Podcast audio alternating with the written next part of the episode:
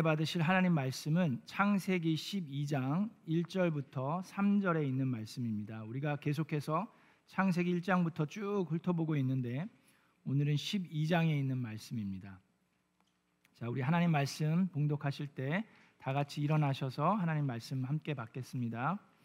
창세기 12장 1절부터 3절인데 제가 1절 읽고 여러분이 2절 읽고 그다음에 3절 함께 같이 봉독하겠습니다.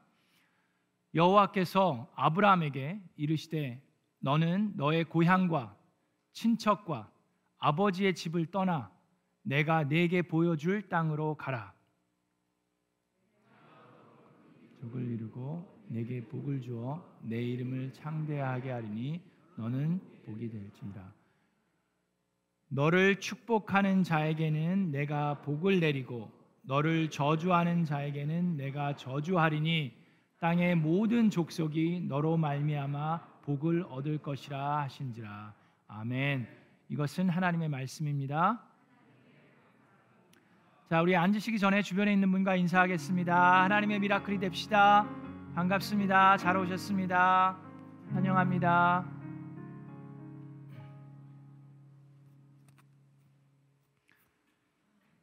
자, 여러분, 여러분 사람들하고 같이 사는 거 어떠세요? 좋아요? 어, 은혜가 풍성하게 넘치네요. 살다 보면 여러 가지 여러 가지가 아니라 여러 부류의 사람들이 있습니다. 그렇죠? 우리 이웃들, 또 우리 뭐 직장에서 함께 일하시는 분들, 우리 친척들, 우리 가족들, 뭐 여러분들 주변에 보면 한 100여 분에서 한 200여 분의 사람들과 매주 이렇게, 부딪히면서 함께 어울려서 사실 텐데 살다 보면 이렇게 좀 불친절한 이웃이 있을 수도 있습니다. 그럼 되게 껄끄럽고 바돌이 되죠. 또 살다 보면 직장에서 뭐 잔소리하는 직장 상사가 있을 수도 있고 스트레스를 주고받는 사람들이 있을 수 있습니다. 뿐만 아니라 우리 가족 간에도 친척들끼리도 인러 안에서도 어려움을 겪게 될 수도 있고 또 함께 사는 가족끼리도 불편함이 있을 수도 있습니다. 자, 이렇게 우리는 기껏해야 한 100명, 200명 정도의 사람들하고 사는 것도 좀 그럴 때가 있는데 전 인류의 그 많은 사람들을 한명 한 명 일일이 보살피시고 각 데리고 사시는 하나님의 입장에서는 어떨까 하는 생각을 좀 해봅니다. 자, 그래서 오늘 창세기 12장을 통해서 우리 그런 하나님의 마음을 조금 더 이해하는 저와 여러분 되기를 주님의 이름으로 축원합니다. 자, 우리는 창세기 1장부터 하나님께서 어떻게 우리 인간들을 대하시는지를 보고 배우고 있습니다. 창세기 1장에 하나님께서 태초에 천지를 창조하셨습니다. 그리고 하나님께서 인간을 하나님의 형상대로 창조를 하셨어요. 하나님의 영광을 위해서 하나님과 함께 서로 사랑하고 사랑을 받을 수 있는 그런 관계의, 관계의 대상으로 하나님께서 창조하셨는데 그런데 어떤 일이 일어났습니까? 인간이 죄를 선택했습니다. 그로 인해서 관계가 깨지기 시작했어요. 하나님하고의 관계가 깨졌고 부부 간의 관계가 깨졌고 형제 간의 관계가 깨졌습니다. 그러면서 서로 시기하고 질투하고 미워하고 분노하고 하면서 죽고 죽이는 일들을 우리는 공부하고 배웠습니다. 자, 그리고 계속해서 그렇게 살다 보니까 하나님께서 내려오셔서 보니까 사람들이 어떻게 됐어요? 사람의 죄악이 세상에 가득 차고 마음에 생각하는 모든 계획이 언제나 악한 것을 보고 하나님께서 몹시 슬퍼하셨습니다. 인간들을 하나님을 사랑하라고 만들어 놨는데 생각과 하는 것들이 항상 언제나 악한 것을 보시고 하나님께서 홍수로 멸하셨습니다. 그럼에도 불구하고 노아는 하나님의 은혜를 입고 노아와 여덟 명의 그 가족이 함께 구원을 받게 됩니다. 그 홍수로 하나님께서 창조하신 그 인간들을 멸하실 때 하나님의 마음이 얼마나 아프시고 슬프셨을까요? 자, 그럼에도 불구하고 새롭게 자, 이제 다시 한번 시작해 보자. 라는 마음으로 노아와 그 가족들에게 은혜를 입히시고 또 그 홍수 그 노아의 방주에 있었던 그 모든 동물들과 함께 새롭게 시작하시고 무지개를 만들어 놓으시면서 약속을 하십니다. 다시는 내가 홍수로 물로 이 인류를 심판하지 않겠다라고 얘기를 하셨습니다. 자, 그런데 그 은혜를 받은 노아도 그 노아의 가족들과 후손들도 다시금 어떻게 합니까? 죄를 선택합니다. 죄에 빠지죠. 그리고 사람들이 많아지는데 이 사람들이 하나님께서 이 땅을 가득 채우고 하나님의 은혜 가운데 살라고 했는데 움직이다 보니까 좋은 땅을 발견해요. 거기서 어떻게 했습니까? 자기들의 업적을 쌓고 탑을 쌓고 성을 만들어서 자기들이 스스로 안전하게 하려고 하면서 자기들의 이름을 높이기를 원했습니다. 근데 하나님께서 다시 멸하신 것이 아니라 그들의 언어를 혼잡하게 하셔서 그들을 하나님께서 흩으셨다고 그랬습니다. 자, 이 사람들이 이 죄인들이 뭉쳐 놓으니까 자꾸 악한 것만 행해서 흩어 놓았더니 조금 delay 되는 줄 알았는데 그럼에도 불구하고 계속해서 죄를 선택하는 사람들의 모습이 보입니다. 자, 여러분 그럴 때 저와 여러분은 하나님이 아니지만 만약에 우리가 그런 입장이라면 여러분 같으면 이렇게 한심한 인간들을 어떻게 하시겠습니까? 은혜를 해서 멸하기도 하고 혼을 내기도 하고 흩트기도 하고 은혜를 주었는데 계속해서 죄를 선택해 가는 하지 말라는 거는 계속하고 하라는 것은 하지 않는 그런 인간들을 보면서 여러분 같으면 어떻게 하시겠어요? 자, 하나님이 그럴 때 택하신 방법이 바로 오늘 창세기 12장에 나옵니다. 그런 마음을 가지고 계신 하나님께서 택하신 방법은 바로 한 사람을 택하셔서 하나의 나라를 만드시는 것입니다. 자, 그런데 왜 한 사람을 택해서 한 나라를 만들었을까요? 그러면 다른 사람들은 어떻게 됩니까? 그 한 사람 말고 그 다른 모든 사람들은 또 다시 멸하실 겁니까? 다른 나라들은 어떻게 되는 거예요?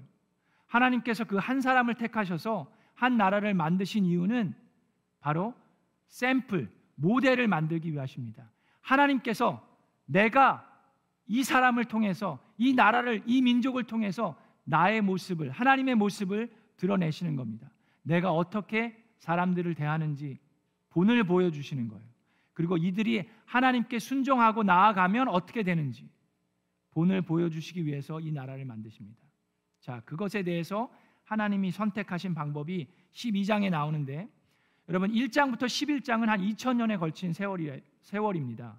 그리고 나서 12장부터 50장은 한 375년 정도밖에 되지 않아요. 자, 12장이 그래서 아주 중요합니다. 1절부터 봅니다. 12장 1절에 여호와께서 아브라함에게 자, 개혁 개정에는 이르시되라고 되어 있는데 우리 세, 표준 세번역에는 주님께서 아브라함에게 말씀하셨다라고 나옵니다.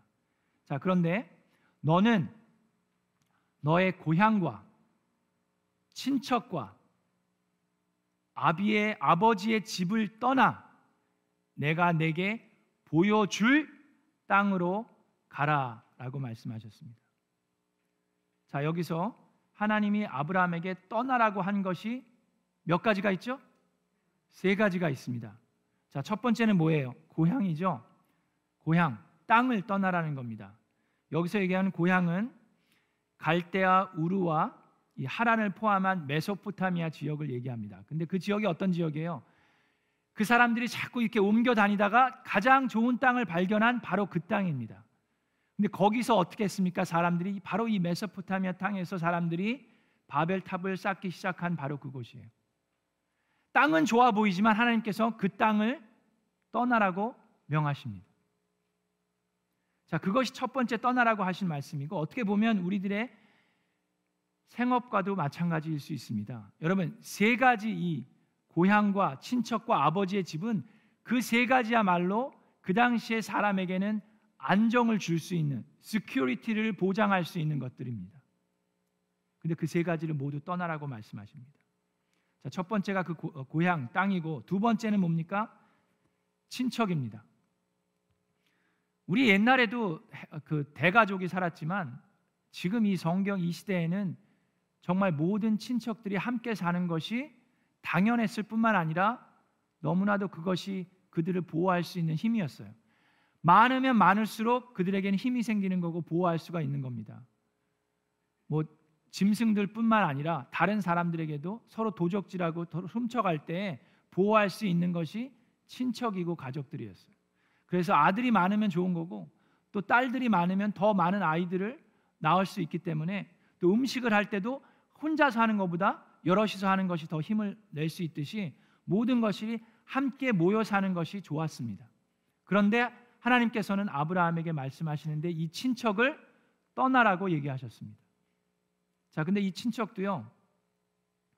그 셈의 후손들이 될 텐데 그들 또한 그 당시에는 우상을 숭배하는 자들이었습니다. 여호수아 24장 2절에 이런 말씀이 있습니다. 옛날에 아브라함과 나홀의 아, 아비 데라를 비롯한 자, 아브라함의 아버지가 데라였어요. 근데 그 데라를 비롯한 너의 조상은 유프라테스 강 건너에서 살면서 뭘 했다고요? 다른 신들을 섬겼다고 그랬습니다. 자, 아브라함뿐만 아니라 아브라함의 아버지와 모든 친척들은 우상을 숭배하는 사람들이었어요. 여호와 하나님을 숭배하는 사람들이 아니라 그 친척들을 떠나라고 아브라함을 부르셨습니다. 자, 마지막으로 떠나라고 한 것이 무엇입니까? 아버지의 집. 자, 여기서 얘기하는 아버지의 집을 떠난다는 것은 경제권은 경제적인 안정을 포기하라는 얘기와 마찬가지입니다. 아버지로부터 물려받을 수 있는 모든 유산과 모든 상속권을 포기하고 떠나라는 얘기입니다. 자, 그 당시에 모든 법이나 모든 힘이나 권력이나 재물 그런 건 다 아버지에게 속해 있어요. 그리고 그 아버지가 아들들에게 물려주는 겁니다. 근데 그런 모든 상속권과 유산을 포기하고 아버지의 집을 떠나라고 이야기합니다. 자, 그런데 여러분, 그런데 어떻게 했어요? 아브라함이 그 세 가지를 다 내려놓고 떠납니다. 자, 그런데 그가 그렇게 할 수 있었던 힘이 무엇일까요? 그 근원이 무엇일까요? 아브라함은 이때만 해도 우상을 숭배, 아버지 따라서 친척들 따라서 우상 숭배하는 사람이었어요. 근데 하나님께서 떠나라고 했더니 떠나요. 자기의 모든 자기의 삶을 보장할 수 있는 security 세 가지를 다 내려놓고 떠날 수 있었던 힘이 무엇일까요? 자, 그것은 바로 다름이 아니라 하나님의 말씀입니다. 자, 여러분 1장에 뭐라 1절에 뭐라고 되어 있습니까? 주님께서 아브라함에게 말씀하셨다. 여러분 우리는 좀 이렇게 좀 비밀스러운 것을 찾고 있는데 하나님께서 딱 말씀하셨어요. 하나님께서 하신 말씀이 that is more than enough. 그것이 충분합니다. 여러분 아브라함의 믿음이 자 12장 1절부터 이제 첫 걸음을 하는 거예요. 이제 시작입니다. 근데 아브라함의 믿음이 시작할 수 있었던 것은 하나님의 말씀입니다. 다른 것이 아닙니다. 우리도 마찬가지입니다. 우리 모두의 믿음은 하나님의 말씀에서부터 시작됩니다. 여러분들이 교회에 나오는 이유가 뭡니까? 교회에 나온다고 다 믿음이 생기는 것이 아니에요. 하나님의 말씀에서부터 여러분들의 믿음이 시작되는 줄로 믿습니다. 여러분 목장에만 계속 계신다고 해서 믿음이 저절로 생기는 것이 아닙니다. 목장에 왜 나갑니까? 그냥 친교하러 나가는 거 아닙니다. 목장을 통해서 믿음의 공동체 안에 속해 있으면서 하나님을 함께 체험하기 위함입니다. 그리고 목장을 통해서 교회를 통해서 여러분은 하나님의 말씀을 듣는 것이 가장 중요합니다. 전혀 알지 못했던 아브라함에게 우상을 숭배하던 아브라함에게 여호와께서 나타나셔서 말씀하셨습니다. 그 말씀 자체가 힘이 있고 능력이 있습니다. 그로 인해서 아브라함은 자기에게 가장 중요한 세 가지를 내려놓고 떠날 수 있었습니다.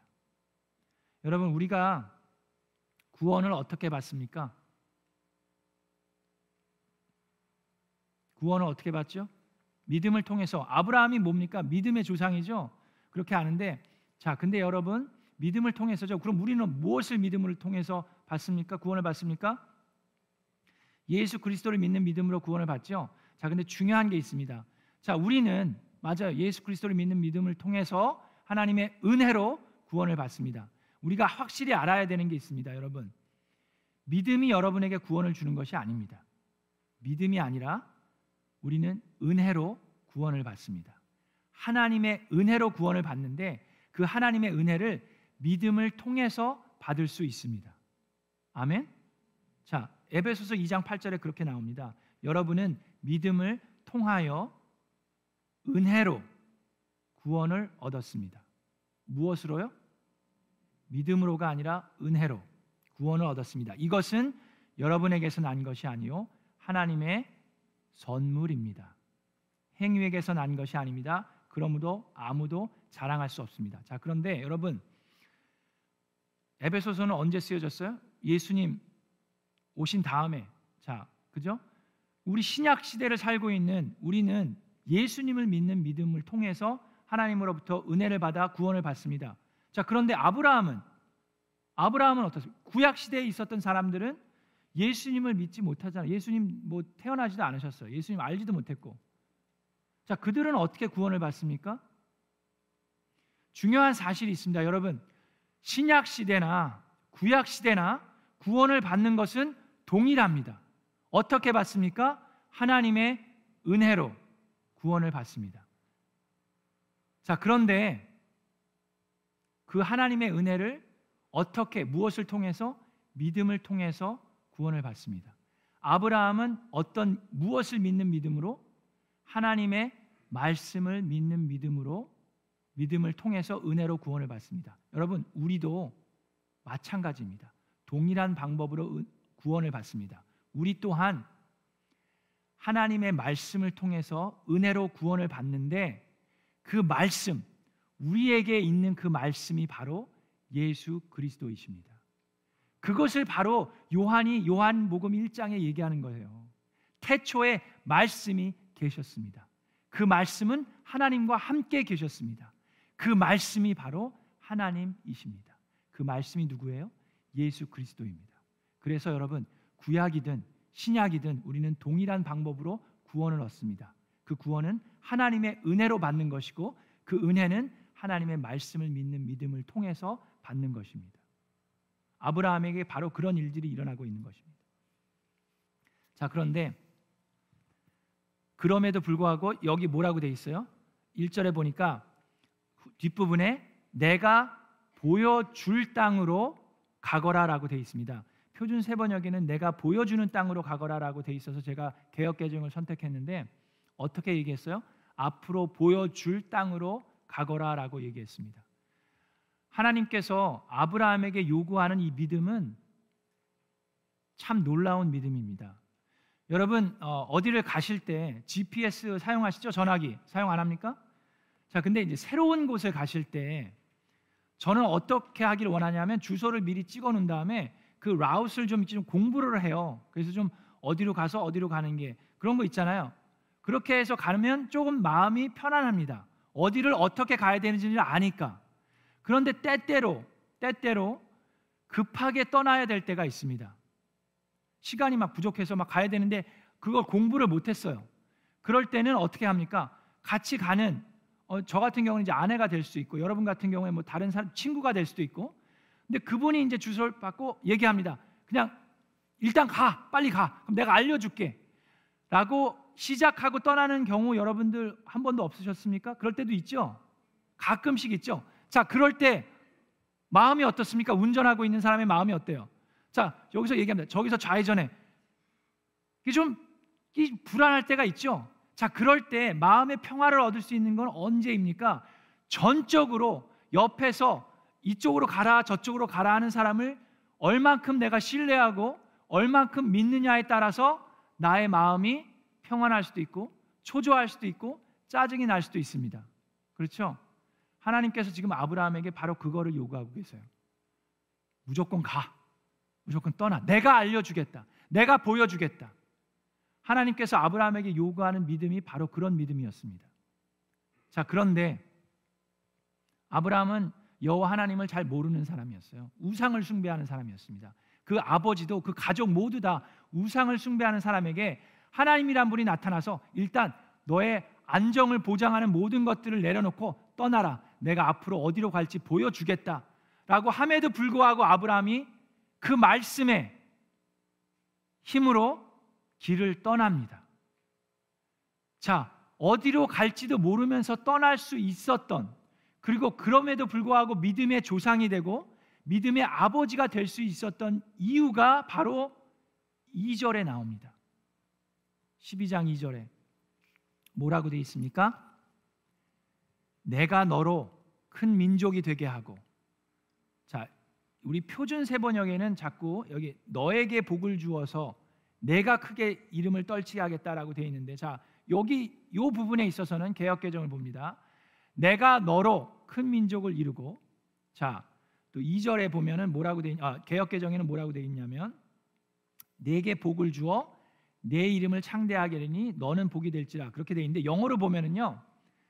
자, 영어로 보면 I will make you into great nation and I will bless you. 여기서 얘기하는 I가 누굽니까?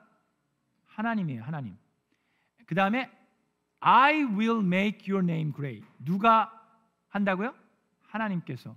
And you will be blessed. 얘기하고 3절에도 마찬가지예요. 3절을 보면요. 3절에도 보면 I will bless those who bless you and whoever curses you I will curse라고 얘기하십니다. 2절과 3절에 하나님께서 하시겠다는 얘기가 다섯 번 나옵니다. 아브라함이 너로 하여금 네가 하겠다가 아니라 누가 하겠다고요? 하나님께서 하시겠다라고 말씀하십니다. 여러분 아브라함이 믿음의 조상 아브라함이 될 수 있었던 것은 아브라함의 믿음이 강해서가 아닙니다. 우리가 이제 성경을 보면 그 믿음이 연약함을 볼 수가 있는데 그것이 아니라 그 믿음이 강해지도록 하나님께서 그를 훈련하시고 단련하시고 포기하지 않으시고 신실하게 그와 동행해 주셨기 때문입니다. 그를 믿음의 조상으로 만든 것은 아브라함이 아니라 하나님이십니다. 자, 여러분 그렇기 때문에 우리가 알아야 하는 것은 믿음 또한 여러분이 가지고 있는 그 믿음 또한 하나님의 은혜이고 선물입니다. 로마서 10장 17절에 그러므로 믿음은 들음에서 생기고 뭘 들어요? 말씀을 들음에서 생기는 것이고 들음은 그리스도를 전하는 말씀에서 비록됩니다. 히브리서 11장 8절에 믿음으로 아브라함은 부르심을 받았을 때에 순종하고 장차 자기 몫으로 받을 땅을 향해 나갔습니다. 그런데 그는 어디로 가는지를 알지 못했지만 떠난 것입니다. 자, 이 아브라함을 보면요. 첫 걸음을 순종하는 마음으로 말씀을 듣고 갑니다. 근데 이 아브라함이 결코 대단한 사람이 아니에요. 아브라함은 겁쟁이였고 거짓말장이었습니다. 바로 12장에 보면 아브라함이 이제 길을 떠나는데 애굽에 이집트에 도착합니다. 이집트가 그 당시에 가장 힘이 세고 그 바로 왕. 근데 들어가기도 전에 벌써 겁을 먹어요.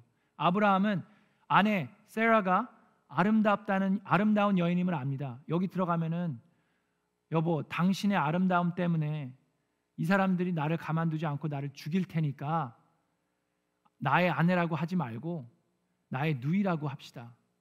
그리고 가서 정말로 왕에게까지 갈 정도의 그 아름다운 모습을 가지고 있었어요. 그리고 아브라함은 왕으로부터 돈을 엄청 받습니다. 자, 여러분, 여러분의 남편이 만약에 그러면 어떻게 하실래요? 그 돈 나눠 갖자 그래요? 근데 아브라함이 한 번도 아니고 두 번이나 그래요. 두 번이나. 한 번은 용서 용서는 그것도 용서도 못 하지만 두 번이나 와 근데 하나님이 그런 아브라함을 끝까지 포기하지 않으시고 데리고 가십니다. 뿐만 아니라 하나님께서 약속을 하시잖아요. 내가 너로 큰 민족을 만들겠다. 그랬는데 이 남편이 이 아내가 아, 이 애가 안 생겨요. 그러니까 어떻게 합니까? 여종에게 여종을 통해서 아들을 낳게 합니다. 그게 아브라함이에요. 그런 사람이 어떻게 믿음의 조상이 됩니까? 믿음의 아버지. 자, 그런 연약함. 그럼에도 불구하고 하나님께서는 자, 이 바로 왕, 또 나중에 아비멜렉 그 다른 왕에게도 그들을 혼내십니다. 그러면서 아브라함을 보호하세요. 자, 그 이유가 중요합니다. 여러분, 하나님께서 우리가 이 아브라함을 택하신 이유, 그것이 무언지 확실히 우리가 알아야 합니다. 우리가 이 말씀들을 11절부터 11장부터 20장을 통해서 우리가 알 수 있는 것은 아브라함을 택하신 이유는 결코 아브라함이 대단해서가 아닙니다. 그렇죠? 이런 겁쟁이 거짓말장이에요. 그럼에도 불구하고 아브라함을 통해서 하나님께서는 하나님의 선민을 만드시고 아브라함을 믿음의 조상으로 하시는 이유는 여러분 자, 그 이유는 뭘까요?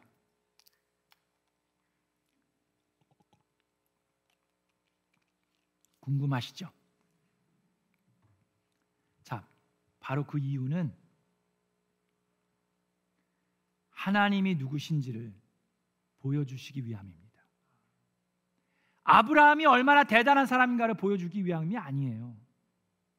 그런 연약한 죄인을 하나님께서 어떻게 대하시는지 하나님의 신실하심을 보여주기 위함입니다. 인간들을 만들어 놨더니 계속해서 죄만 져요. 죄만 선택해요. 악만 선택합니다.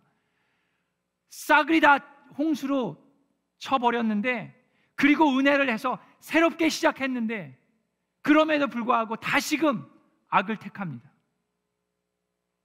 흩어 놓아서 이제 좀 정신 좀 차리라고 해놨더니 그럼에도 불구하고 계속해서 죄를 악을 선택합니다. 그래서 하나님께서는 한 사람을 통해서 그 사람의 연약함을 보시면서도 불구하고 그 사람의 죄를 보면서도 불구하고 그와 함께 계속해서 동행하면서 하나님의 신실하심을 보여주시는 겁니다.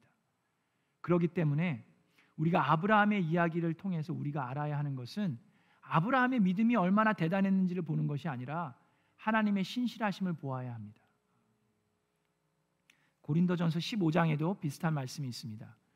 9절부터 10절 사도 바울도 같은 얘기를 합니다. 나는 사도들 가운데서 가장 작은 사도입니다. 나는 사도라고 불릴 만한 자격도 없습니다. 사도 바울이 얘기하는 거예요. 그것은 내가 하나님의 교회를 박해했기 때문입니다. 아브라함도 우상을 숭배했던 그 우상 숭배자의 아들이고 본인도 우상을 숭배했던 사람입니다. 아브라함도 거짓말장이었고 겁장이었습니다. 자, 고린도전 15장 10절. 그러나 나는 하나님의 은혜로 오늘의 내가 되었습니다. 나에게 베풀어 주신 하나님의 은혜는 헛되지 않았습니다. 아브라함의 삶 가운데도 그거를 보여주시는 겁니다. 하나님께서 계속해서 은혜를 부어주시고 훈련하시고 단련하시는 것이 헛되지 않다라는 것을 아브라함의 삶을 통해서 이스라엘 백성을 통해서 하나님께서 보여주고 계시는 겁니다. 나는 사도들 가운데 어느 누구보다도 더 열심히 일하였습니다. 그러나 그러나 이렇게 한 것은 내가 아니라 나와 함께 하신 하나님의 은혜입니다. 자, 바로 그 은혜의 모습이 자, 창세기 12장 3절 그 하반부에 나옵니다. 창세기 12장 하반부에 뭐라고 돼 있어요? 땅의 모든 족속이 하나님께서는 아브라함 한 명만 이스라엘 백성만 구원하기 위해서 그들을 택하신 것이 아니에요. 우리는 아브라함을 택, 어, 하나님 왜 아브라함 저런 우상 숭배자를 왜 택해 갖고 나를 택하지? 하나님 왜 이스라엘 백성만 대한민국을 택하지? 미국을 택하지? 그게 아니에요. 하나님께서 그 한 사람을 통해서 한 민족을 택하신 것은 뭐라고요? 바로 모든 뭐라고요? 모든 민족이 아브라함을 통해서 이스라엘 백성으로 말미암아 복을 받을 것이기 때문입니다. 그래서 지난주에 얘기했던 사케오 같은 사람도 뭐라고 그랬어요? 예수님께 사케오를 뭐라고 했습니까? 그도 아브라함의 아들이다라고 얘기했죠. 그렇기 때문에 여러분도 저도 아브라함의 자손이 될 수 있는 것입니다. 그 방법이 하나님께서 택하신 방법이에요. 자, 여러분 저와 여러분도 마찬가지입니다. 신실하신 하나님, 우리가 이 말씀을 통해서 붙들어야 하는 것은요, 바로 하나님의 그 약속의 말씀입니다. 아브라함이 그 아들 이삭을 받기까지 25년이라는 세월이 걸렸습니다. 그리고 아브라함이 이삭을 바칠 수 있기까지는 그 많은 시간들이 걸렸어요. 처음에는 아내를 누이라고 거짓말하는 겁쟁이였지만 그렇게 귀한 그 늦은 막에 낳은 아이를 하나님께 바칠 수 있는 믿음까지 가기까지는 오랜 시간이 걸렸습니다. 근데 아브라함이 그렇게 할 수 있었던 것은 하나님의 약속의 말씀을 굳건히 믿었기 때문입니다. 우리 또한 마찬가지입니다. 하나님의 그 구원의 말씀, 하나님의 약속의 말씀을 우리가 붙잡을 때 우리는 신실하신 하나님을 체험할 수 있습니다. 하나님께서는 우리에게 약속하셨습니다. 예수 그리스도를 영접한 자들은 아브라함의 자손이 될 수 있다라고 약속하셨습니다. 누구든지 예수 그리스도의 말씀을 듣고 우리의 문을 열면 예수님께서 들어오실 것이라고 약속하셨습니다. 그 약속의 말씀을 붙들고 우리는 가야 합니다. 만일 우리가 우리의 죄를 자백하면 요한일서 1장 9절에 하나님은 어떤 분이에요? 신실하시고 의로우신 분이셔서 우리의 죄를 용서하여 주시고 우리를 모든 불의에서 깨끗하게 해 주실 거라는 약속의 말씀을 붙들고 나아가야 합니다. 아무것도 염려하지 말고 모든 일을 오직 기도와 간구로 하면 여러분이 바라는 것을 감사하는 마음으로 구하면 하나님께 아뢰면 하나님의 평화와 뛰어넘는 하나님의 평화와 평강이 우리의 마음과 생각을 그리스도 예수 안에서 지켜 주실 거라는 약속의 말씀을 붙들고 나아가는 저와 여러분이 되기를 간절히 소원합니다. 여러분 저는 그런 약속의 말씀을 붙들고 나아갑니다. 여러분도 그러시리라 믿습니다. 저는 목사의 아들로 자라면서 초등학교 4학년 때 예수님을 영접하고 앞으로 어떻게 살아야 되나 막 고민했다고 그랬죠. 그때 아버지 서재에 이렇게 누워가지고 책 꽂혀 있는 책들을 보면서 하나의 책이 제그 제목이 있잖아요. 책들이 꽂혀 있으면 그 책이 왜 사느냐고 묻거든이라는 책이었어요. 그 책을 제가 읽진 않았지만 그 책 제목이 참 마음에 와닿았어요. 초등학교 4학년짜리가 내가 왜 사나? 그래서 근데 그 답이 생각이 안 나요. 그래서 저희 형한테 네살 많은 형한테 물어봤습니다. 근데 형이 그러더라고요. 형은 또 어디서 그걸 들었는지 하나님의 영광을 위해서 사는 거야 그러더라고요. 그게 저한테 빡 꽂혔어요. 그래서 저는 그때 하나님께 이제 약속했습니다. 하나님의 영광을 위해서 목사가 되겠습니다. 근데 저는요 그때 그 약속이 제가 한 약속인 줄 알았습니다. 제가 하나님께 드린 약속인 줄 알았어요. 근데 지금 돌이켜 보면 그 약속을 지킨 것은 제가 아닙니다. 그것을 이루게 하신 것은 오직 하나님의 은혜입니다. 저를 목사의 아들임에도 불구하고 유학을 보내신 것도 제가 잘나서가 아니라 우리 아버님이 돈이 많아서가 아니라 하나님의 은혜였습니다. 그 산 속에서 도끼로 나무를 팰 수 있었던 것도 하나님의 은혜였고 대학을 갈 때 일반 대학을 가지 않고 신학 대학을 갈 수 있었던 것도 하나님의 인도하심이고 은혜였습니다.